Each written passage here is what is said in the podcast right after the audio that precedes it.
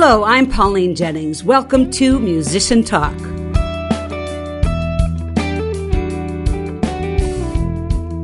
This episode of Musician Talk is sponsored by the Northfield Arts Guild, and I am here to encourage you to check out Atmospheres, a Cannon Valley Regional Orchestra concert that includes a newly commissioned piece by Timothy Marr featuring Elinor Niemisto on harp. Performances are November 3rd at St. John's Lutheran Church in Northfield and the 4th at the Cathedral of Our Merciful Savior in Faribault. Both shows are at 3 o'clock. The other show coming up for the Guild is Sweet Charity, a musical comedy set in 60s New York. It's a show filled with fabulous dancing, terrific music, and romance. The show runs November 3rd to the 19th, Friday and Saturday nights at 7.30 and Sundays at 2 o'clock. For more information for both shows, go to northfieldartsguild.org. By the way, tickets for the CVRO concert are sold at the concert, and tickets for Sweet Charity are available online by phone at 507 645 8877 or visit the Guild Shop in beautiful downtown Northfield. And now, on to a new episode of Musician Talk. My guest today is the new Northfield High School orchestra teacher, Thomas O'Keefe. Accomplished violinist and concertmaster, Thomas is also a singer songwriter, recording engineer, and multi instrumentalist. He recorded a personal journey album about the five stages of grief in 2021, and we get to hear the title track, Good Grief, from that album. Thomas is a passionate teacher and is brimming with energy to make a difference in the lives of Northfield's high school musicians. It's time to find out more. It's time to talk with Thomas O'Keefe.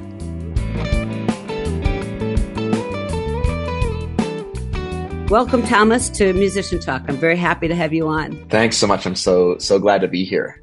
And congratulations on your new gig at the Northfield High School. That's awesome. Thank you. Thank you.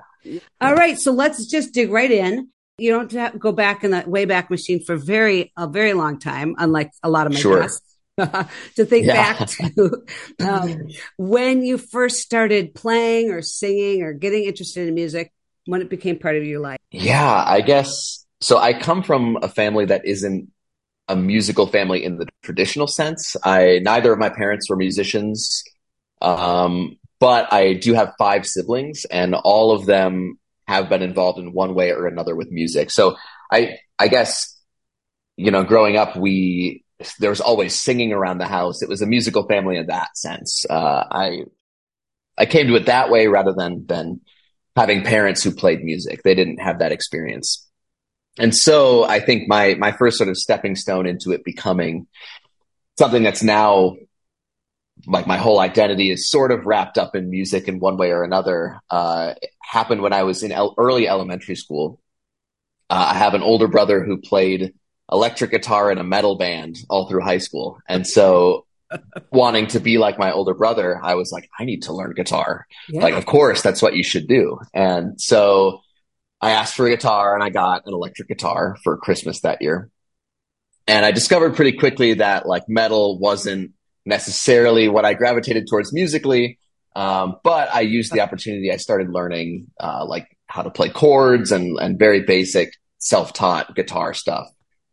And through that, I came, uh, I sort of just discovered acoustic music and I discovered like folk music, um, all sorts of like singer songwriters at that stage. And I was always sort of from that point really interested in instruments and how to make them work. And so any sort of instruments that I could get my hands on, I would, I would try my hand at in a very sort of amateur way. Um, the greatest regret of my early life is that my mom offered me piano lessons and I was not interested. I was totally not interested. I didn't do it and I regret it to this day. Uh, still not a great keyboardist. Um, uh, but that being said, it did lead me to, to playing guitar. And then my experience with strings on guitar led me to, uh, in sixth grade, which is when our, uh, district started band and orchestra. Uh, I went to the instrument tryout nights and just, you know, had had a lot of experiences with different instruments, but was drawn really to the strings. And so I I, I initially chose viola. As soon as I started in that sixth grade orchestra, it was kind of like, wow, this is where I'm supposed to be. Um, Nice. and just really, really fell in love with it. And then through middle school, became obsessed with classical music. I basically discovered classical music through the viola rather than the other way around and just became enamored with it. I would listen to everything. Yeah. So I got really into that. Um, but still at this point didn't start taking lessons. I was, I was, I think as a kid, I, I didn't like asking for things. I was sort of more of a like, I'm just going to let what happens to me happen to me. And, and so I didn't even like think of that as an option. Sure. Uh, until I got to high school and I, I had an amazing orchestra director at my high school, Stacy Griffin, still there, uh, Andover High School, uh, Northern yep. Metro in Minnesota. And I remember going in for a playing test of all things. After the playing test, she said, I've never forgotten this. She said, Do you take lessons? And I was like, No. And then she said, You should. You should be playing like concertos and all these. She listed a bunch of different kinds of pieces that you could play outside of class that weren't orchestra music, but were solo right. pieces that would push me. And I remember hearing that and being like, Oh, I can do that. And then I, I, uh, I, at this point, I had switched from viola to violin. Basically, after that, I started taking lessons, and it, it, I just became very serious about it. I was practicing all the time. I sort of had, I sort of had this complex, and maybe still do, of man, I started lessons really late. If I want to get anywhere, I need to like work, or I'm not going to get anywhere. Because there's all these kids that start at right, you know, four years old and and have all those years of just muscle memory muscle memory yeah. hard to compete with um yes. and so i and so i did my best and i worked a lot uh and got to a point that was that was uh, decent but I, I at this point i was just i just loved it and so i wanted to do it. I didn't think about doing it for a job or anything like that. Uh, until i went to a festival at uh, st thomas university. There was this string festival. It was like a one day in and out sort of thing where we got to work with the faculty there and this was probably 10th grade. And I remember going into that and seeing like a faculty string quartet play. When you see that close how professionals play music with one another, it was kind of like, wow, I want to be able to do that. Cool. Um, and I want to maybe make my life doing this in some capacity.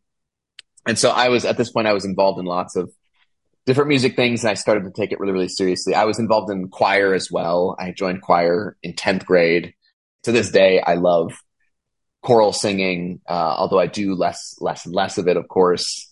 Uh, but I sometimes I go over into Kyle Eastman's classroom and sing with his choirs uh, nice. on my prep and things like that. Um, probably shouldn't, but uh, I yeah. think it's great that you do that. I think that students probably love it. I've always been interested in so many different kinds of music, which is maybe it's like a blessing and a curse because they all inform one another.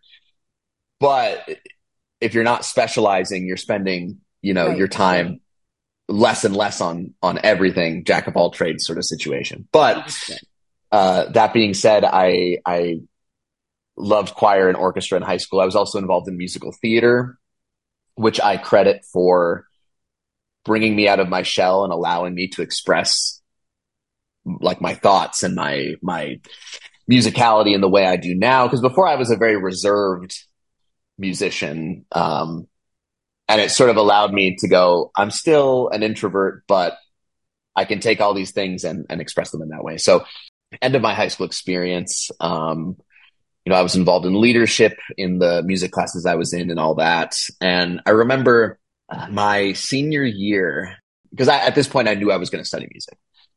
I didn't know what yet. I thought probably just studying violin. And my uh, high school orchestra director was like, Would you be interested in teaching at all? Are you interested in pursuing that path?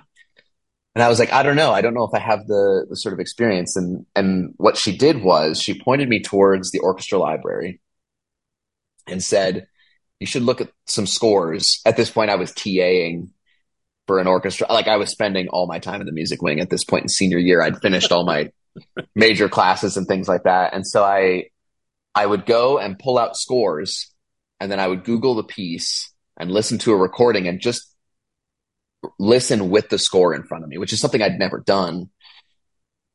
And I went, Oh, there's a bigger picture here than just what's going on with my individual uh, part and of course, you know that, but you don't like put the pieces together unless somebody tells you And so I, I got really into doing that.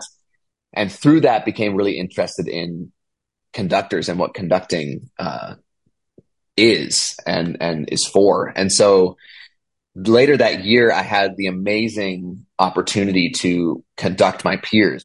I mean, it changed my life. Like the experience of standing up there and hearing the sound coming at you, uh, rather than being in the sound. It's a very different experience. And suddenly I went, Oh my gosh. After this experience of reading all these scores and like sort of being interested in the big picture, it was like, I want to do that.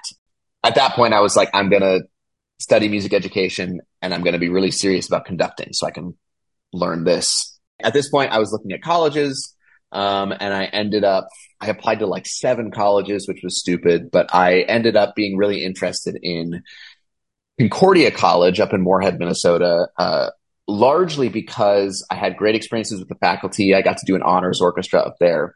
And I had emailed back and forth with who was then the new orchestra director there, Kevin Sütterlin. He came a year before I was there. Um, and I was emailing with him and I was like, Hey, I know I'm a high schooler, but I'm interested in conducting. Do you take private students in conducting at Concordia? Like if I wanted to do like independent study in this. And he was, he was very open to the idea and gave me sort of things to work on and things to do before I would come and do that. So it just ended up being a perfect situation. I had a really great violin professor there, uh, Dr. Sonia Bosca Harrison, who I met and worked with and really, really enjoyed working with and so it just all it all fell into place and i ended up going there um, and just had the most amazing experiences uh, i was i got up in front of the concordia orchestra and got to conduct them uh, i got to intern with him at lutheran summer music which is a summer festival um, for high school aged students so i got to go there and, and conduct and learn conducting there which was amazing. Um, I got to work with his orchestra, Sinfonietta Memphis, which is a historically informed classical orchestra. Uh, and so by the end of my college years, I was like, I think at some point I'm going to go back and do a master's in conducting. Turns out that day was sooner than I would have expected. Uh, I basically I I graduated a semester early. I got my first teaching job in West Fargo, so I taught in West Fargo. Um, had an amazing time up there. It was the COVID year though. So it was, I was teaching. Oh my goodness. But it was COVID and it was, oh, no. we were, we were fortunate enough to have numbers low enough that allowed us to be hybrid. So I at least got to see, I got to do in-person teaching. Perfect first teaching job. Everyone should get to have that first teaching job where you're basically team teaching with two more experienced teachers. And it's so, it was such a supportive and amazing place to learn. That being said, in that year, I had I, I, I was seeing like ads for conducting programs and sort of had this feeling like if I stay in this job, there was a new high school opening. Potentially, I could start the program at that new high school, but I knew if I did that, I would want to build that program and be there for a while. And I sort of had this feeling like, ah, if I'm there for a while, I'm not going to get back, get to go back to school for conducting, which is what I, I'm really interested in doing that. And so I started looking into programs and I had met uh, Foster Beyers, who was the person I ended up studying with for my master's, uh, because he used to be the conductor at Concordia College. Ah. And so he, he came back right before the COVID outbreak. We had a concert where we had all the previous directors of the Concordia Orchestra come back and conduct on a concert. Cool. Um, and it was very, very cool. The concert didn't happen because it was literally that week that COVID oh, no. hit. Oh no. Um, however, we did get to have all the rehearsals and we recorded the dress rehearsal right before everyone went home and then never came back. Um, but I got to have a lesson with, with Foster Beyers when he came and it was, he's so different from my previous teacher, but I remember feeling in that lesson like, oh, he's so musical and intentional about how he approaches scores in a way that like we really really meshed well and he told me at the end of that lesson teach for a few years and then come check out my program um, because he teaches uh, james madison university out in virginia. Um, and so i was teaching for that year and i ended up emailing him and just asking him about the program like what is this like? What are you looking for in students? We had a great conversation about like are you sure you want to do this now or do you want to teach longer? And I sort of gave him my reasons for for wanting to go right away. And it just I don't know, it just was a perfect storm. Like this the program came up, I applied like 2 days before the deadline. 6 months later I was moving to Virginia uh, and starting this program. And so I went and I I had very tough but very good 2 years intensively studying conducting. And so I was approaching my time the end of my time there and I knew I felt teaching calling me back. And I was like, I want to teach again. And I want to teach in Minnesota again. I have a lot of family here. And yeah, it was, I was looking for jobs and nothing was popping up and I was starting to get stressed. Um, and suddenly like three of them opened. One of them was Northfield. Northfield was the first one I saw. And I knew Northfield by reputation. And I, I just knew the reputation of it being a very like arts centered community. And so I was like, ooh, that could be really, really good. When I came to Northfield and interviewed, I just was struck by how like warm the students were and how open they were. They were just so willing to go along with me. That's great. Which is not always the case. Sometimes you go into somebody else's classroom and rightfully they don't trust you because they don't know you. Sure.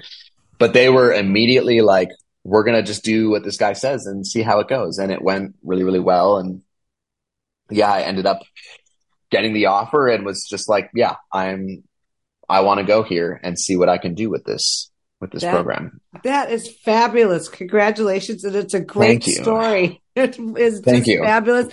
And I'm so glad that you're here in town and, and so excited and, and passionate about music. It's just mm. fabulous and mm. we need to move on to the first. Yes. Piece. Okay. So right.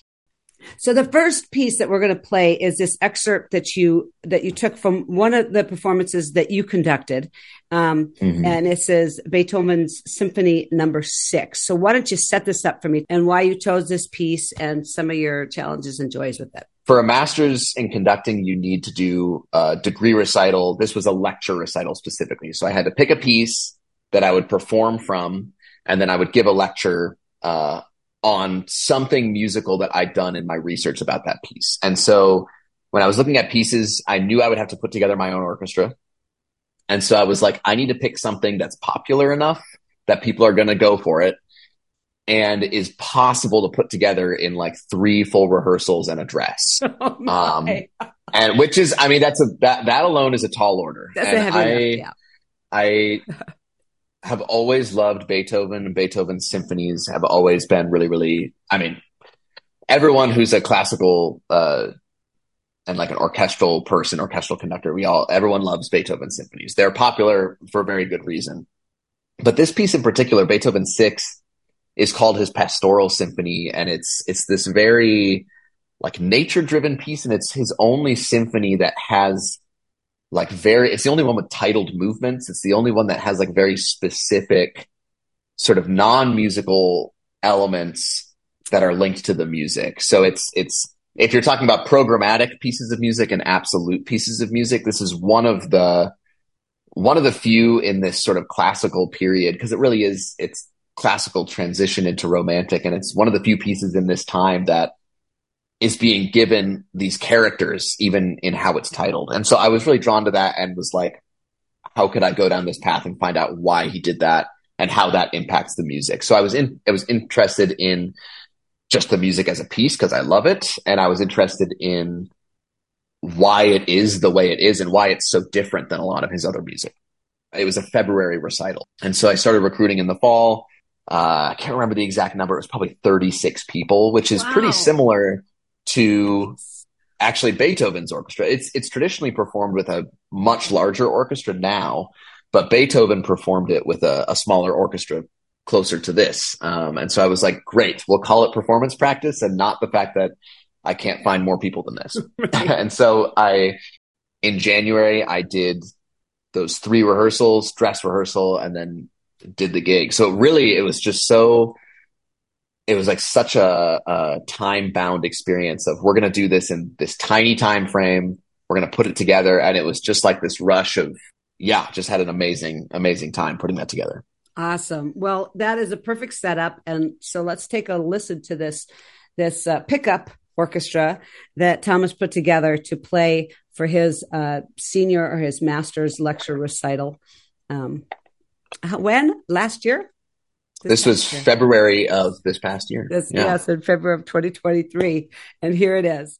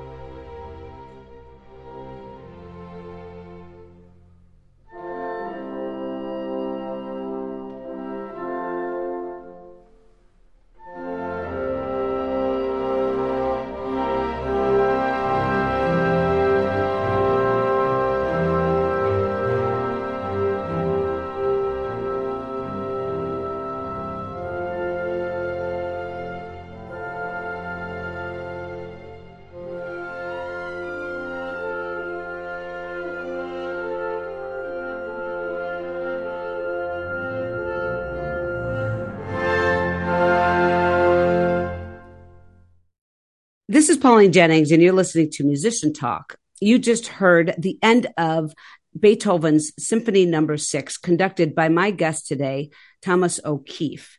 Um, this was for his master's lecture recital this past February.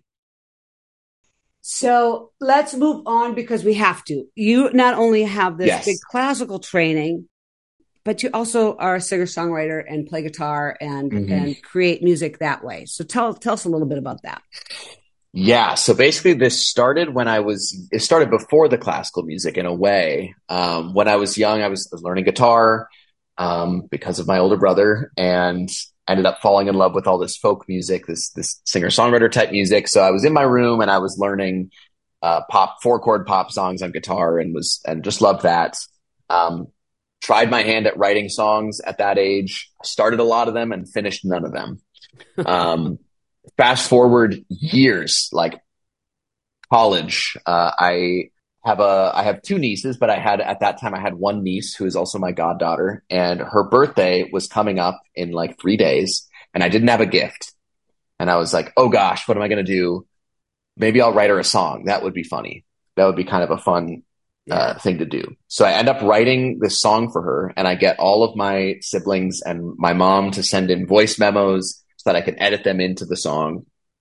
And I send it uh, to uh, my sister, who is the the mother of, of my goddaughter, and it was really really well received. And I had so much fun doing it. I was like, I should do more of this. It's just fun way to like connect with people and to to do the things that I do in a way that's that's not so serious because like my classical training was very serious and like right.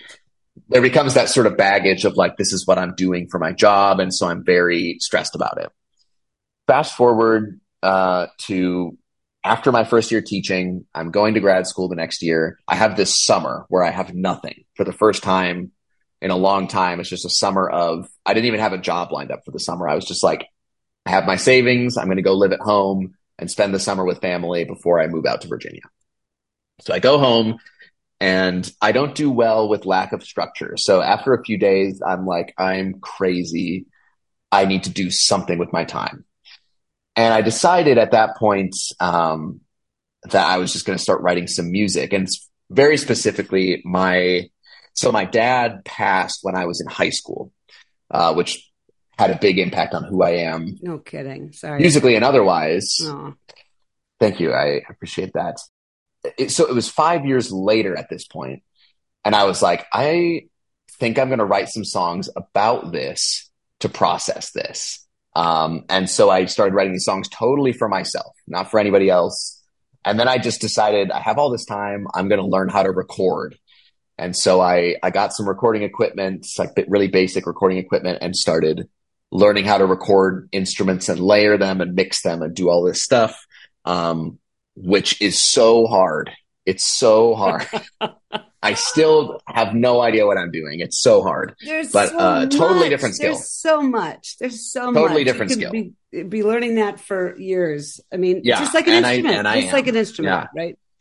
And yeah. so I, I, I get into that, and I end up showing some of the stuff I'm doing to some family, and like I know, the response, of course, my family was close to the situation. Um, but like the response I was getting made me feel like they, they asked me, like, are you gonna like share this with people? And I was like, you know what? Why not? And it was terrifying because like I'd been the classical musician for so long.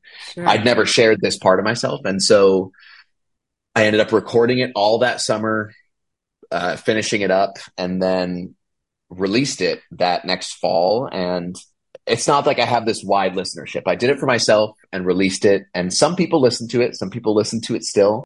Just like the the individual conversations and responses I get to it make it worth all the time that went into it. And there's something about doing music that isn't related to how am I gonna make money and feed myself.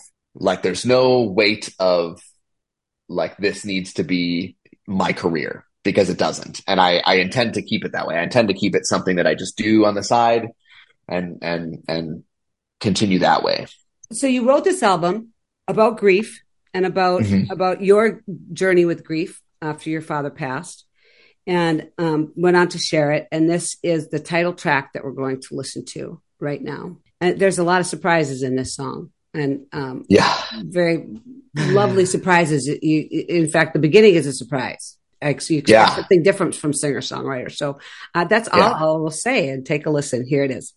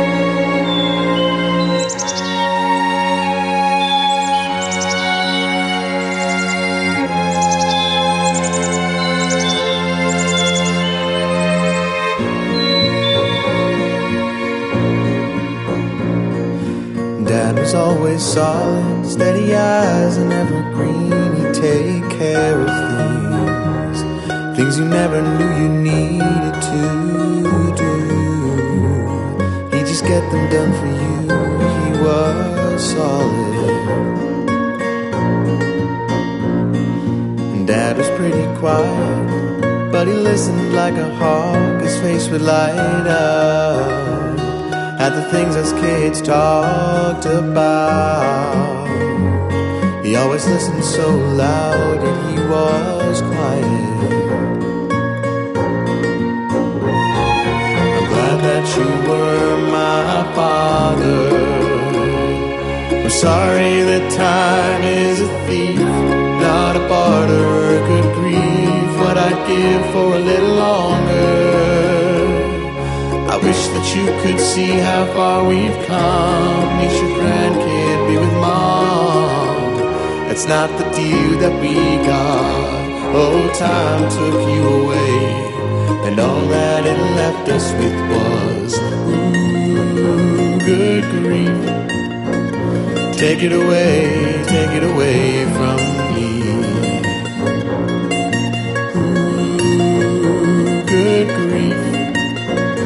Take it away, take it away from me. Dad was a grounded man, grounded as the earth, and he left it in a way no one deserves to face. But he did it with the grace of a grounded man.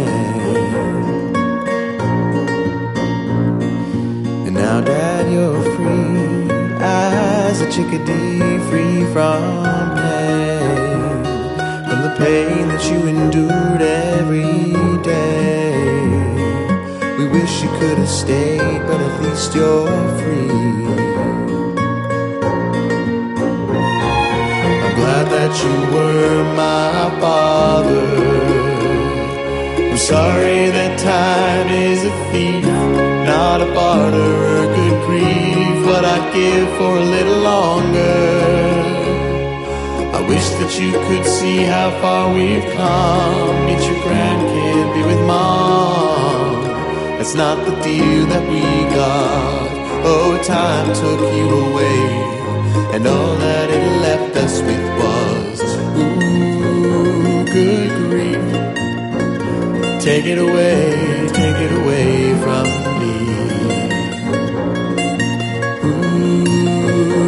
good grief.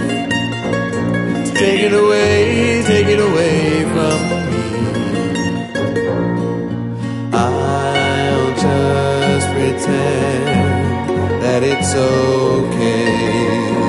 It's okay.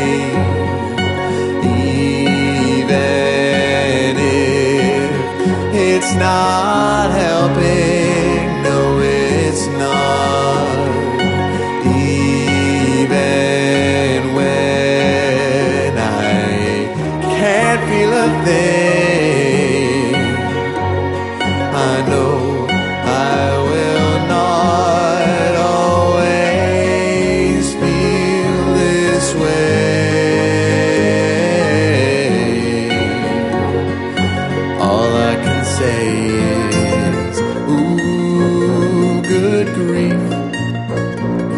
it away, take it away from me. Ooh, good grief. Take it away, take it away from me.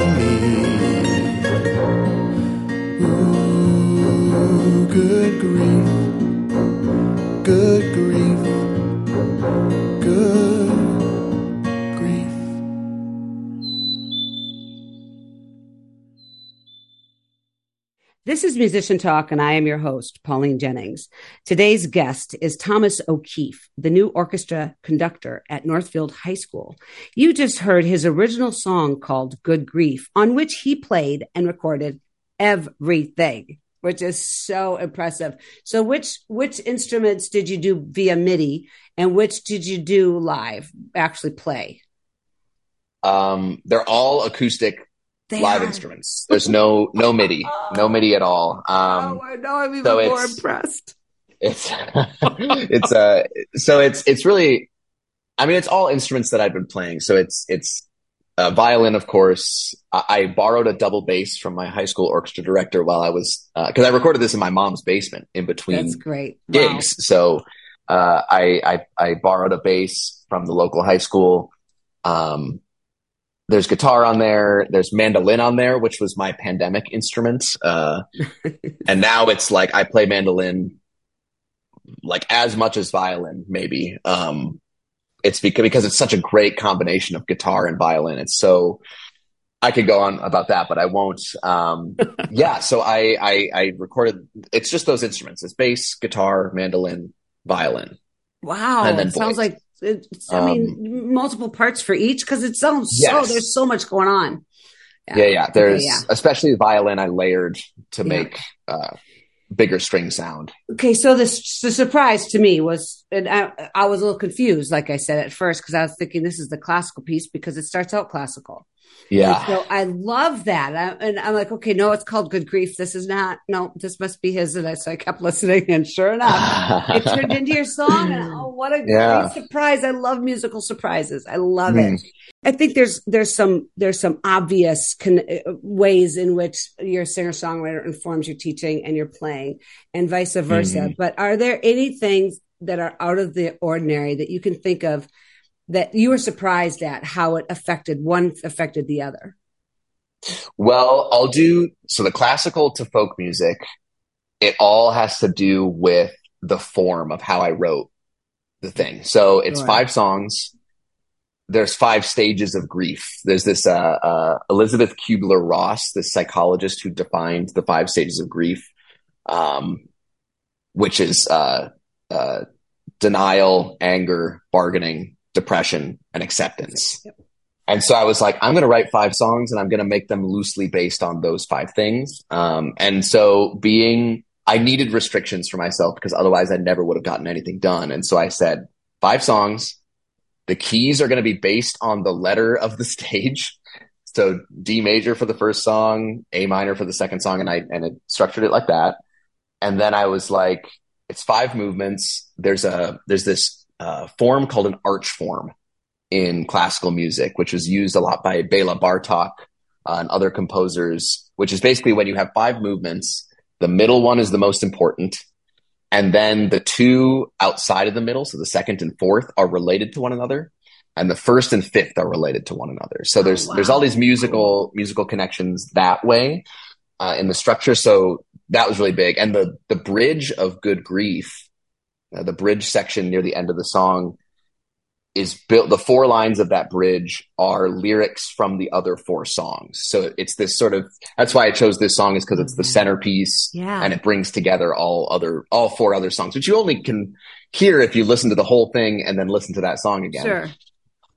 but I, I i put it in there i needed structure for myself i think the other way around how folk music because it does impact like conducting in the way i the way i view music. And i think it does through the sense that if you only do classical music that's what music is.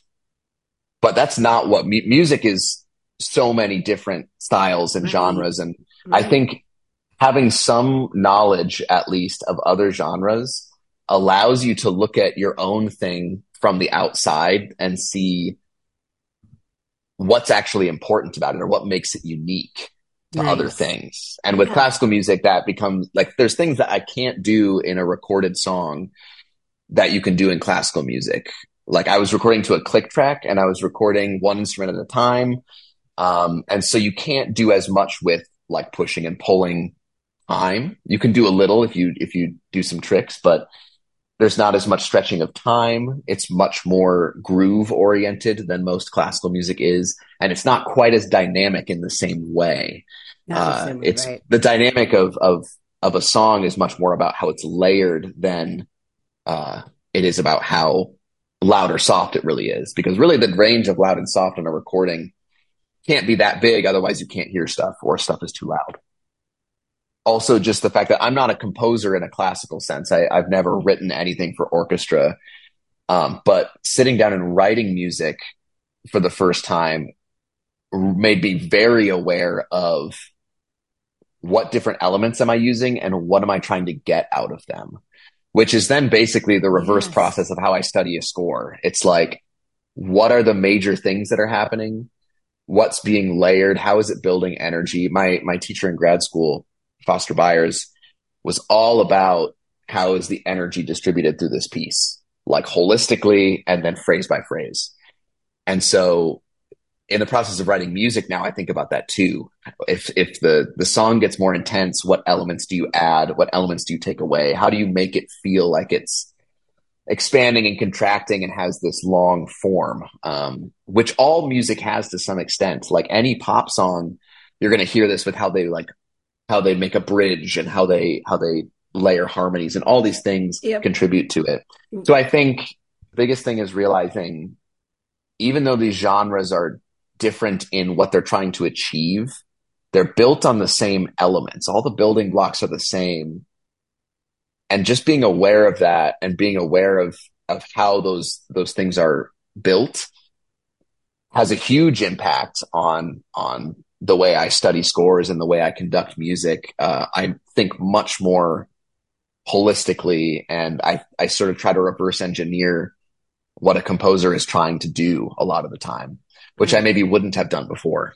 Right, right. If you had read, been a songwriter yourself, I totally get that. So, in closing, um, folks, we're not going to do the quote of the week, and we're not going to do the best gig, worst gig this week because uh, Thomas has so much to say and so much great things, so much great, so many great things to say. And I really wanted this to not be an opportunity for the community to get to know the new teacher in town um, and the mu- music teacher. Um, so, in closing, um, I imagine that you have some plans for uh, teaching. And just give me one or two of the bigger ideas that you would like to institute or try to start, try to produce. Uh, so what are a couple of your dreams with with yeah, for sure. Northfield High School? For sure, I think the biggest thing for me, I've spent a lot of time, like in grad school, and even before grad school, thinking about like where I fit in music education. There's lots of different schools of thought on how it should be done, but I think at the end of the day, I I'm trying to get at things that I wish I knew sooner mm. as a musician and thinking about the fact that I am not the average high school music student, right? Most people aren't going to go on to study music in my program. What can I give those students that's just as valuable nice. that they can take forward even if they don't play it? And so that's basically two things. One is, and this is this is a challenge for a lot of a lot of reasons, but how can we diversify what we play? I want to play a lot of classical music, but how can we play other styles? How can we introduce people to to playing music from different backgrounds? That's something that's very important to me. Something that I am hoping to do more and more of. Um, just the mindset of why that's important. Uh, and then I think a big thing for me is how can I teach students to hear music differently? How can I get them to when both when they're playing and when they're listening, start to hear the big picture and be invested in that. Uh, I, I just had a conversation with my students last week, or maybe it was a couple weeks ago now. Like music isn't notes and rhythms. Notes and rhythms is the bare minimum of what we do. And then there's all the stuff that isn't written in the score that we have to breathe life into to make it not just dots on a page, but but sound because it's really sound. So trying to get them to think about music in a way that's a little bit more abstract. Nice. And I could see from your face how passionate you are about it. and that is what we need with music. And I love the idea. I mm. love your whole story about those those teachers that were pivotal for you, that gave you gave you those things that that kind of shaped what you did with your life I mean, it's yeah, just amazing sure. what these music teachers, well, teachers in general, and so often mm-hmm. on this show, I hear about the music teachers that really, really touch a person's life in in a profound way. And now you're in a position to be able to do that mm. yourself. Mm. Wow, yeah, that's powerful. That's and that's very cool. It's very so, exciting. Thank you so much for being on mm. Musician Talk. It was really great to meet you, and I look forward to talking with you throughout the years here as you settle into the job here at Northfield High School. So thank you so much, Thomas. Thank you, Paulina. It's so good to be here. Thank you. Bye bye. Take care. You too. A big thanks to Thomas for sharing with us his musical journey, his hopes and dreams for teaching, and his original song with us today. Thanks always to Wendy Nordquist, radio voice extraordinaire, and to you, dear listener, for tuning into Musician Talk on the One, KYMN. Have a fabulous day.